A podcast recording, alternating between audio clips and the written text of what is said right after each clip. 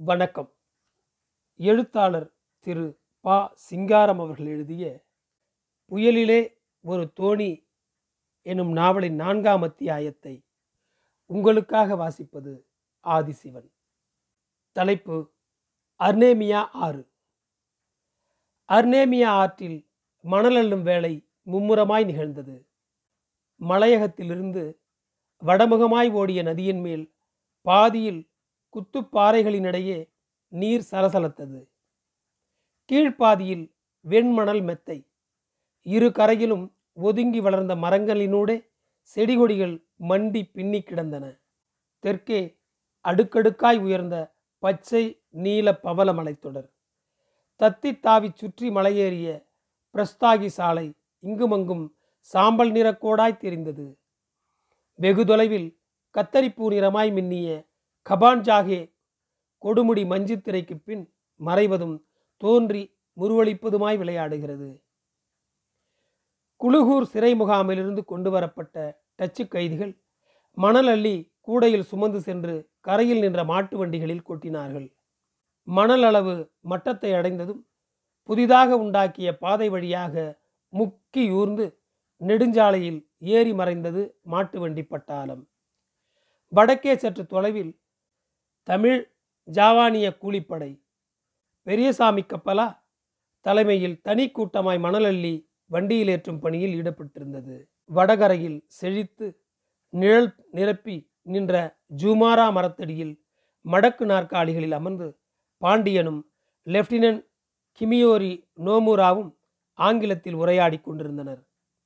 தலைக்கு மேல் ஐந்தைந்தாக மூன்று விமான அணிகள் பறந்தன.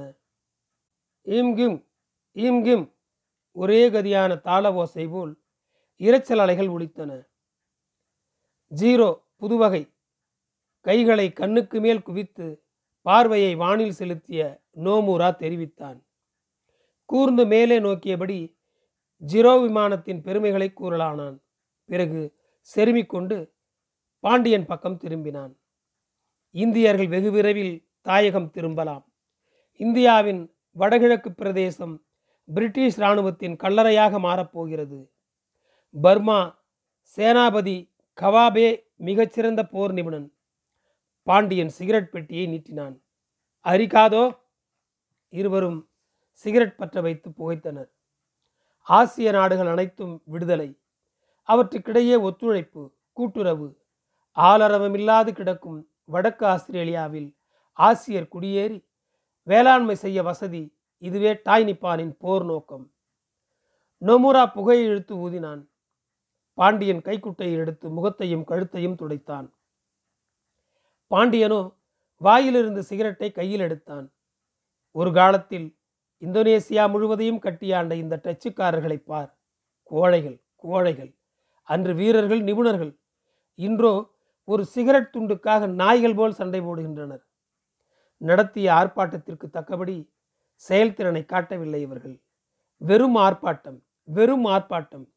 ஜப்பானியராய் இருந்திருந்தால் மெடான் வட்டகையில் விடாப்பிடியாக போராடி வருஷக்கணக்கில் இழுத்தடித்திருப்பார்கள்.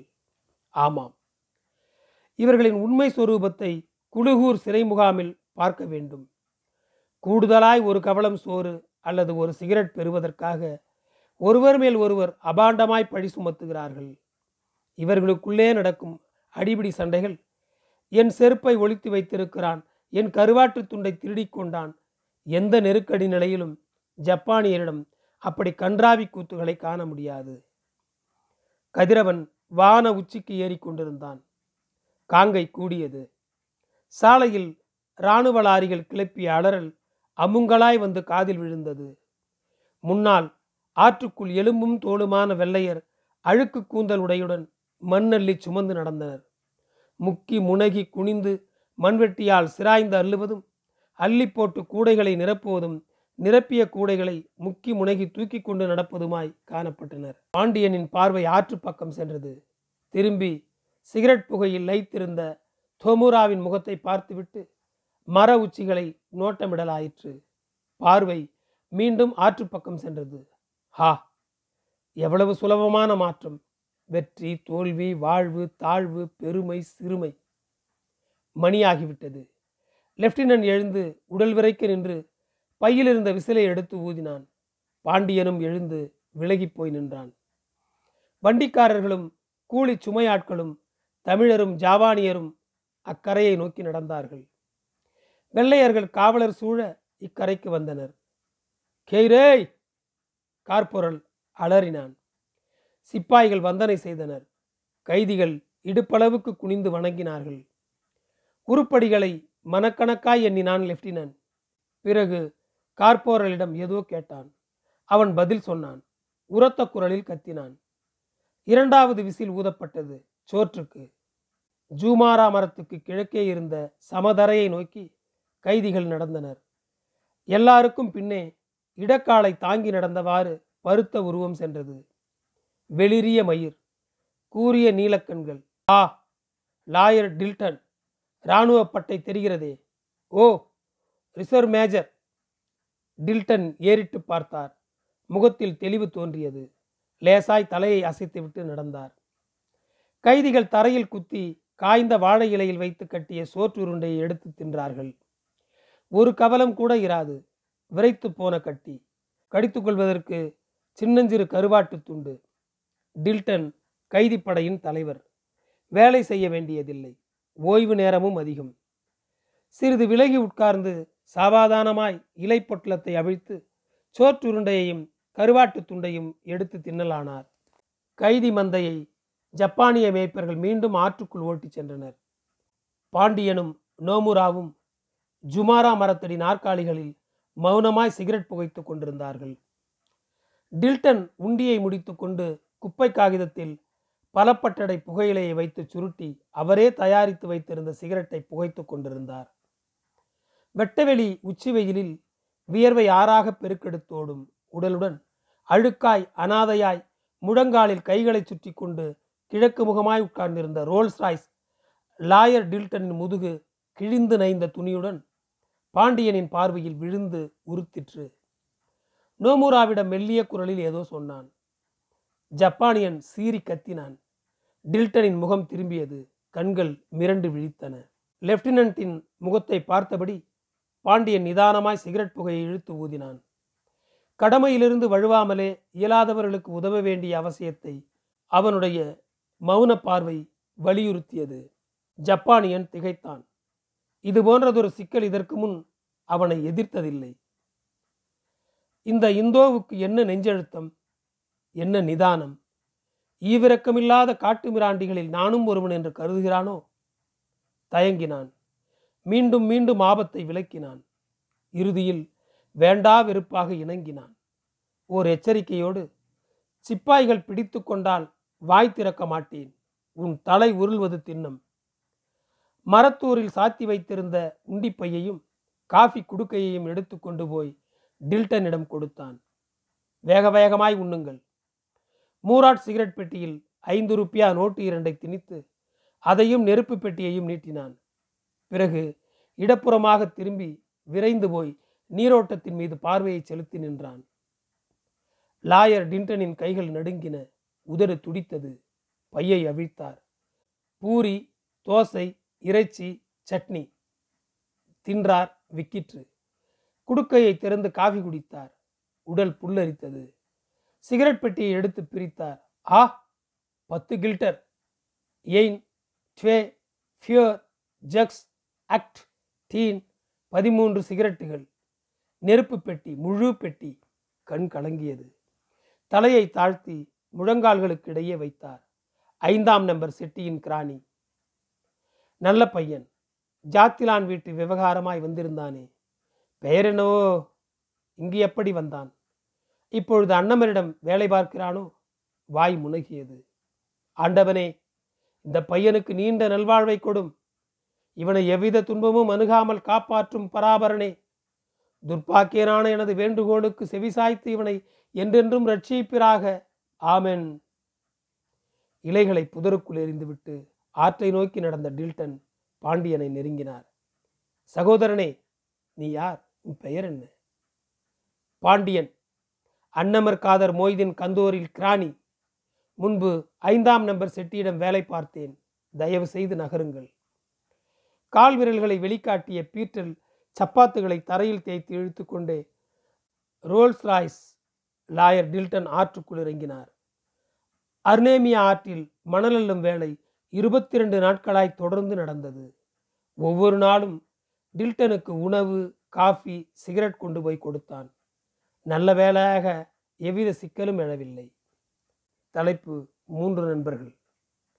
பிரின்ஸ் ஹென்ரிக்ஸ் தெருவின் தென்புறத்திய கீம்லி சிற்றுண்டி தோட்டக்கடைக்குள் மூவரும் நுழைந்தனர். கடைக்காரன் வரவேற்றான். தபே துவான் துவான்! தபே தவ்கே வட்டமாய் பின்னி மூடி அடர்ந்த பூங்கொடி வளைப்பு ஒன்றினில் கிம்லி அழைத்துச் சென்றான். உள்ளே மேசை சுற்றிலும் நான்கு ஆசனங்கள். பாண்டியன் வடமுகமாய் உட்கார்ந்தான். தங்கையாவும் தில்லைமுத்துவும் எதிரே அமர்ந்தார்கள். பையன் ஓடி வந்தான். மிகோரங் முட்டை அன்னாசி பப்பாளி காஃபி கொண்டு வரும்படி உத்தரவாகியது.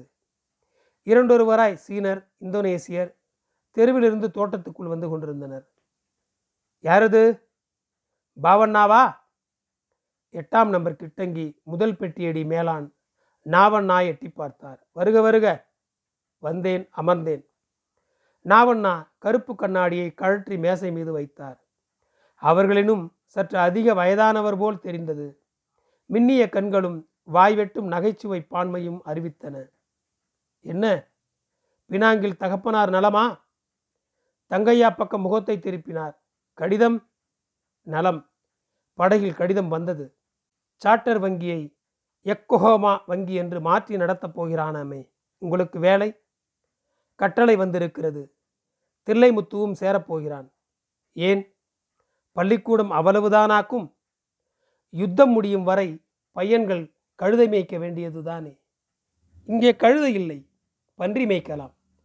மெத்தடிஸ்ட் பள்ளி மாஜி ஆசிரியர் தில்லைமுத்து விடையளித்தான். பையன் தின்பண்ட தட்டுகளையும் காஃபி மங்குகளையும் கொண்டு வந்து வைத்தான். நாவண்ணாவுக்கும் கொண்டு வரும்படி தெரிவிக்கப்பட்டது. பாவண்ணா கொஞ்சம் எட்டி பாருங்க அந்த பக்கம். வடக்கத்தி மாடு போல போறாளே மலாய்க்காரி தெரிகிறதா? யாரவள்? எட்டி பார்த்து விட்டு உட்கார்ந்தான். யாரவளா? தங்கத்தண்டைகாரி யாஸ்மின்.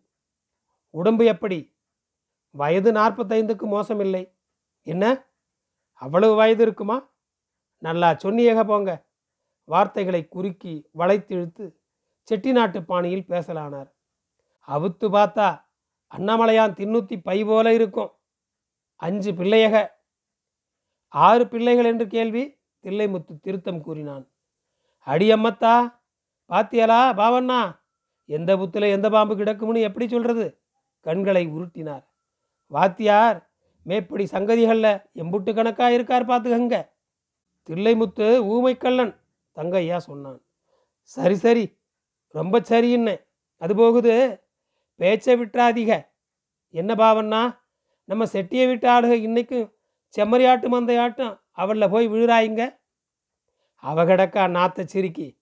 நீங்கள் பினாங் வியாபாரத்துக்கு வரலையா? வட்டி தொழிலில் தொடர்புள்ள அனைத்து சாதியினரையும் இப்படித்தான் சொல்வது வழக்கம். செட்டி எனக்கு பினாங்கு கொண்டு வேலையும் வேண்டாம். சைக்கோன் கொண்டு வேலையும் வேண்டாம். இந்த மட்டில் உடம்பை உருப்படியாய் ஊர் கொண்டு போய் சேர்த்தால் போதும். பினாங் வியாபாரம் நிச்சயந்தானா நிச்சயந்தானாவா தொங்கான் பேசி சரக்கு கொள்முதல் நடக்கிறது. பினாங் வியாபாரத்துக்கு போகிறது சரி. எதுக்கும் கொஞ்சம் எச்சரிக்கையாக இருந்துக்கங்க. ஏன்? என்ன சங்கதி? ஊசி நுழைய இடம் இருக்குதுன்னா நம்ம ஆளுக உத்திரத்தை தூக்கிக்கின்னு போவான். என்னடான்னா அங்கின போய் சரி பண்ணிக்கிடலாம்னு போகிறம்பாங்க ஜப்பான்காரன் கண்டுக்கினான்னால் தலையை வெட்டி சடக்கில் வச்சிருவான். அதெல்லாம் வழக்காடுகிற வெள்ளையனிடம் தலைவெட்டி ஆட்களிடம் அல்ல. சும்மா ஒரு பேச்சுக்கு சொன்னேன் எல்லாம் நல்லபடியாக நடக்கும் அது போகுது. நீங்கள் ஏன் சாப்பிடாம இருக்கீங்க? உங்களுக்கும் வரட்டும். பாவண்ணா உங்களுக்கு பிரான்மலை கல்யாணியை தெரியுமா? தெரியும். வருஷா வருஷம் எங்களூர் திருவிழாவில் சதிராடுவாள். அவள் எப்படி குட்டி? அவளே அச்சாய் ஒருத்தி. இவள் கைலி கட்டி கெமோஜா போட்டிருக்கிறாள். நேற்றிலிருந்து மருகிக்கின்னு திரிகிறாளே அவள் யார்? பையன் காஃபி மங்குகளையும் பலகாரத்தையும் கொண்டு வந்து வைத்தான். உண்ணலானார்கள். அவளா? தெபிங் திங்கி ராஜம்மாள் அறிவித்தான். விலை அதிகம். பாண்டியனுக்கு வேண்டுமென்றால் இலவசமாக கூட வருவாள். காரணம் முகராசி என்று சொல்லுகிறார்கள். பாவண்ணா சங்கதியை ஏன் சொல்றியக? நாவண்ணா மீண்டும் வார்த்தைகளை வளைத்திழுத்து குறுக்கலானார். விழுற இடத்தில் மச்சம் விழுந்தா எல்லாம் வகையா வந்து வாய்க்கும்.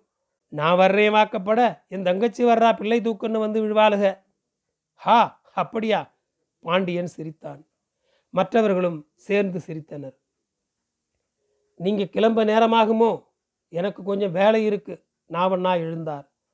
பினாங்குக்கு நீங்கள் வரலையாக்கும்? இரண்டு மாதம் போகட்டும் பார்க்கலாம். சரி எல்லாரும் இருங்க வர்றேன்.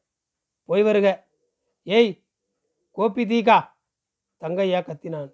சலாம் வருது. தம்பி புடவைக்கடை அரசன் மறைக்காயர் எட்டி பார்த்தார். சலாம் நானா? உள்ளே வாங்க ஒரு கோப்பி வேலை இருக்குது. கோப்பிக்கு என்ன என்றைக்கும் குடிக்கலாம் தம்பி. எட்டாம் நம்பர் செட்டியார் வந்தாகலா நாவண்ணா தானே. இப்போத்தான் போகிறார் சரி இருங்க எல்லாருக்கும் சலாம். சலாம் சலாம் போயிட்டு வாங்க நானா. பையன் காஃபி மங்குகளை கொண்டு வந்து வைத்தான். இந்த சமயத்தில் நீ ஏன் பினாங்குக்கு போகிறாய்? தங்கையா கேட்டான். அன்னமேர் நீதான் போக வேண்டும் என்று சொல்கிறாரா? பினாங் வியாபாரமே என் யோசனைதான். யார் வந்தாலும் வராவிட்டாலும் நான் போவது நிச்சயம். பாண்டியன் காஃபி மங்கை தூக்கி குடித்தான். என்ன விஷயம்? திடீரென்று பினாங் மோகம்? மெடான் கசந்து விட்டது. இது ஒதுக்குப்புறமான இடம். யுத்த காலத்துக்கு இந்த ஊர் லாயக்கில்லை. பொந்துக்குள் அடைபட்டது போல் இருக்கிறது. பினாங்? அங்கே பர்மா சையாம் இந்தோனேசியாவிலிருந்து வரும் ஆட்களையாவது பார்த்து பேசலாம் ஏதாவது செய்யலாம். இங்கே நாம் சுற்றி சோம்பேறிகளாய் காலந்தள்ளி கொண்டிருக்கிறோம். உலகில் என்னென்னவோ நடக்கிறது எத்தனையோ நிகழ்ச்சிகள். அவற்றின் துடிப்பை அங்கே கொஞ்சம் உணரவாவது முடியும். உலக நிகழ்ச்சிகளுக்கும் நமக்கும் என்ன சம்பந்தம்? நம் தலைவிதி பிறரால் சாட்டை வைத்திருக்கும் மேய்ப்பர்களால் முடிவு செய்யப்படுகிறது. கையை கட்டி கொண்டிருந்தால் எப்படி மேய்ப்பர்களாவது? மாடுகளாகவே இருக்க வேண்டியதுதான். ஓஹோ! படகிலேறி மலேயாவுக்கு போனால் மேய்ப்பனாகி விடலாமோ? மேய்ப்பனாவதற்கான வழித்துறைகளை ஆராய்ந்து திட்டம் வகுக்கலாம். மலேயாவில் நம் நாட்டு இளைஞர்கள் நிறைய பேர் இருக்கிறார்கள். இங்கே இத்தனை பேர் இருக்கிறோம். எத்தனை பேருக்கு அது பற்றி அக்கறை உண்டு? திட்டத்துக்கும் நமக்கும் வெகு தொலை. அந்த நிலையை மாற்ற வேண்டும். உலகத் தமிழர்களே ஒன்றுபடுங்கள். தில்லைமுத்து கூவினான். தமிழினமும் முன்னேற திட்டம் தீட்டுங்கள். தில்லைமுத்து எனது நண்பர் ஒரு கதை சொன்னார். வீர தமிழினத்தின் மாட்சிமை மிகு நிலைமை பற்றி. நீ அதை தெரிந்து கொள்வது அவசியம் சுருக்கமாக சொல்கிறேன். பாண்டியன் நிமிர்ந்து உட்கார்ந்தான். எல்லாரும் அன்றன்று காலையில் வேலை தொடங்கும் முன் மணியக்காரனிடம் போய் ஆளுக்கு மூன்று செருப்படி வாங்கி கொள்ள வேண்டும் என்று அரசு ஆணையிட்டது. மறுநாள் கருக்களில் ஊருக்கு ஊர் மணியக்காரன் வீட்டுக்கு முன்னே வீர தமிழ் குடிமக்கள் கூடி நின்று விரசாய் அடிச்சு விடுங்க ஐயா வேலைக்கு போகணும் நேரமாகுது என்று முறையிட்டு முதுகை திருப்பி காட்டி கொண்டிருந்தனர். சுணங்காமல் அலுவலை முடித்துக் கொள்வதற்காக அவரவர் சக்திக்கேற்ப காலும் அறையுமாக லஞ்சத்தொகையும் எடுத்து சென்றிருந்தார்கள். இதுதான் தமிழினத்தின் இன்றைய நிலை நேற்றைய நிலை. எனக்கு தமிழக நிலவரம் தெரியாது தங்கையா சொன்னான். சிறு வயதிலேயே கப்பலேறி வந்து விட்டேன். நிலைமையை மாற்ற என்ன செய்ய வேண்டும் என்கிறாய்? சொல்லேன். அதிர்ச்சி வைத்தியம்.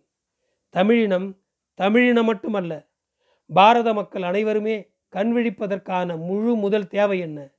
கடுமையான அதிர்ச்சி வைத்தியம். அதிர்ச்சி வைத்தியத்தை நிகழ்த்தும் கருவி வீர இளைஞரணி. அதற்கு அஞ்சாரஞ்சம் படைத்த ஒரு தலைவன். பிறகு தான் தோன்றி தடியர்களின் வல்லடி ஆட்சி. ம்? இல்லை. மண்ணுயிர்க்கெல்லாம் உண்டியும் உடையும் உரையிலும் ஓஹோ! மணிமேகலை அறமெனப்படுவது யாதென கேட்பின் மறவாதிது கேள். மண்ணுயிர்க்கெல்லாம் உண்டியும் உடையும் உரையுமல்லது கண்டதில்.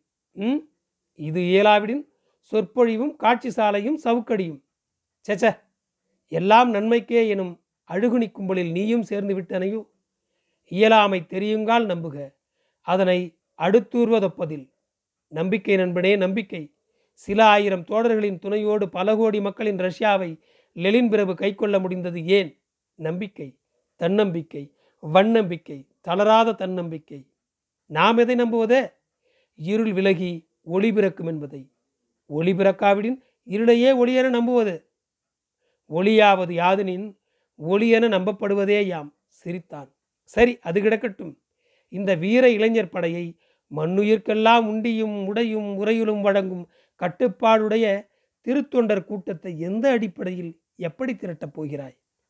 அதை இனிமேல் தான் முடிவு செய்ய வேண்டும். பலர் கூடி கலந்து பேசி நல்ல நோக்கம். ஆனால் பாரத மக்கள் என்று சொல்லி உழப்புவதுதான் எனக்கு பிடிக்கவில்லை.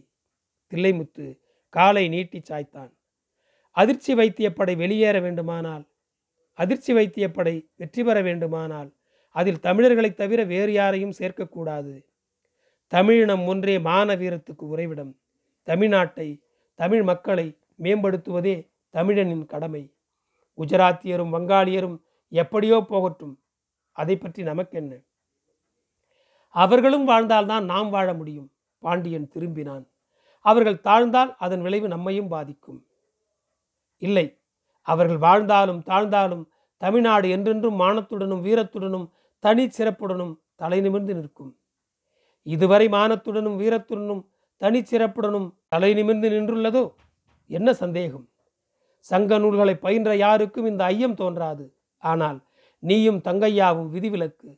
நீங்கள் இருவரும் விதண்டாவாதக்காரர்கள் தில்லைமுத்து நீ தமிழகத்தை நேரில் கண்டதில்லை. கவிதைகளில் பார்த்தவன். கவிதை என்பதில் கற்பனை என்ற பொருள் மறைந்திருக்கிறது. இதை மறந்துவிடக்கூடாது. பாண்டியன் குரலில் சூடு பிடித்தது. பழம்பாடல்களில் விதந்தோதப்படும் தமிழ் வீரமெல்லாம் பெரும்பாலும் சில்லறை சச்சரவுகளை பற்றியவையே. காளையார் கோயில் வேங்கை மார்பனை பாண்டியன் வென்றதில் என்ன பெருமை இருக்கிறது? இருவரும் தமிழர்கள். ஓர் அரசன் சின்னஞ்சிறு கிராம தலைவன் ஒருவனை வீழ்த்தி அவனுடைய சொத்து சுதந்திரங்களை பறித்து கொண்டான். இதில் என்ன பெருமை இருக்கிறது? சிகரெட் பற்ற வைத்து புகையை இழுத்து ஊதினான். டில்லி பட்டாணியர் தமிழகத்தில் புகுந்து சூறையாடியது போது இலக்கிய புகழ்பெற்ற தமிழ் வீரர்கள் எங்கெங்கே எதிர்த்து போராடினார்கள்? எத்தனை பேர் உயிர் பலி கொடுத்தார்கள்? எங்குமில்லை. எவரும் இல்லை. மாலிகாபூரின் குதிரைப்படை வெகு தொலைவில் வரும்போதே வடதிசை கங்கையையும் இமயமும் கொண்டு தென் திசையாண்ட தென்னவன் ஒரே ஓட்டமாய் ஓடிப்போய் நேரியமங்கலம் மலைக்காட்டில் ஒளிந்து கொண்டான். பட்டாணியர் படலத்தை மனதில் வைத்துக்கொண்டு எல்லாவற்றையும் தவறான கண்ணோட்டத்துடன் பார்க்கிறாய் தில்லைமுத்து உருமினான். ஒரு வழுவலை வைத்துக்கொண்டு ஓர் இனத்தையே இழிவுபடுத்தக்கூடாது உனக்கு மொத்த பார்வையும் குறைவு. மொத்த பார்வை அதிகமாயிருப்பதே என்னிடமுள்ள குறை. இல்லாதது அல்ல அது நிற்க விஜயநகர வடுகர் சேனை வந்தபோது நடந்ததென்ன? தமிழர்களின் உதவியோடு பாண்டியனின் அரசு வீழ்த்தப்பட்டது. விஜயநகரத்தானுக்கு தமிழ் கூலிப்படைகளை அமர்த்தி கொடுத்தது பாண்டியனின் படைகளையே கைமாறச் செய்த தரகன் யார்? அரியநாதன். அவன் ஒரு தமிழன்.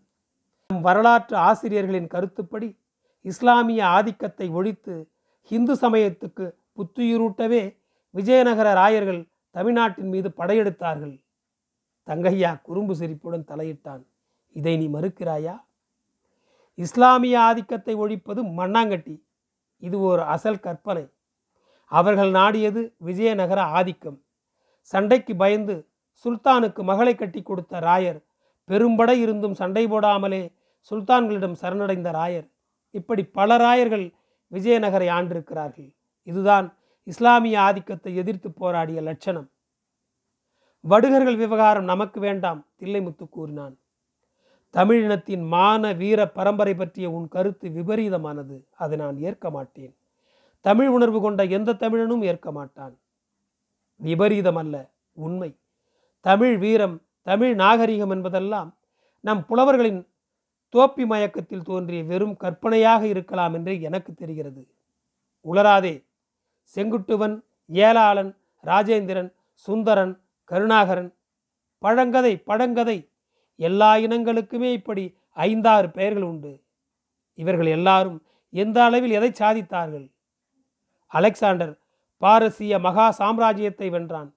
ஹிட்லர் ஒரே பாய்ச்சலில் பிரிட்டிஷ் பிரெஞ்சு பெல்ஜிய டச்சு படைகளை சின்னாபின்னமாய் சிதைத்தெறிந்தான். கிணற்று தவளைக்கு அமேசான் ஆறு பசிபிக் ஆறு இமயமலை. எல்லாமே அந்த கிணற்றுக்குள் தான். தில்லைமுத்து ஒரே பார்வையாய் பாண்டியன் முகத்தை பார்த்து கொண்டிருந்தான். பசித்தவன் பழங்கணக்கு பார்ப்பது போல் இருக்கிறது இந்த தமிழ் வீர ஆராய்ச்சி. தங்கையா எழுந்தான். தில்லைமுத்து பண்டை நாள் பெருமை பேசி மகிழும் இனத்தாரிடம் நிகழ்கால சிறுமிகள் மிகுந்திருக்கும் என்பது ஆன்றோர் கண்டறிந்த உண்மை அது போகட்டும். பாண்டியனின் தோளில் இடக்கையை வைத்தான். புறப்படுவதற்கு முன் தகவல் சொல். எனது பள்ளித்தோழன் மாணிக்கம் பினாங் அருகே தானா மேரா எஸ்டேட்டில் வேலை பார்க்கிறான். பார்த்தான். கடிதம் தருகிறேன். கொண்டு போ. அருமையான நண்பன். சரி கிளம்பலாம். கதிரவன் மறைந்து வெகு நேரமாகிவிட்டது. முகமூடி தரிந்த காகிதப்பூ விளக்குகள் காற்றில் அசைந்து ஒளி சிமிட்டின. தோட்டத்துக்கு வெளியே காரிருள் படர்ந்தது. விளக்கு கம்பங்கள் வெளிச்சமின்றி நின்ற தெருவில் மேற்கு நோக்கி நடந்தார்கள். நன்றி. தொடரும்.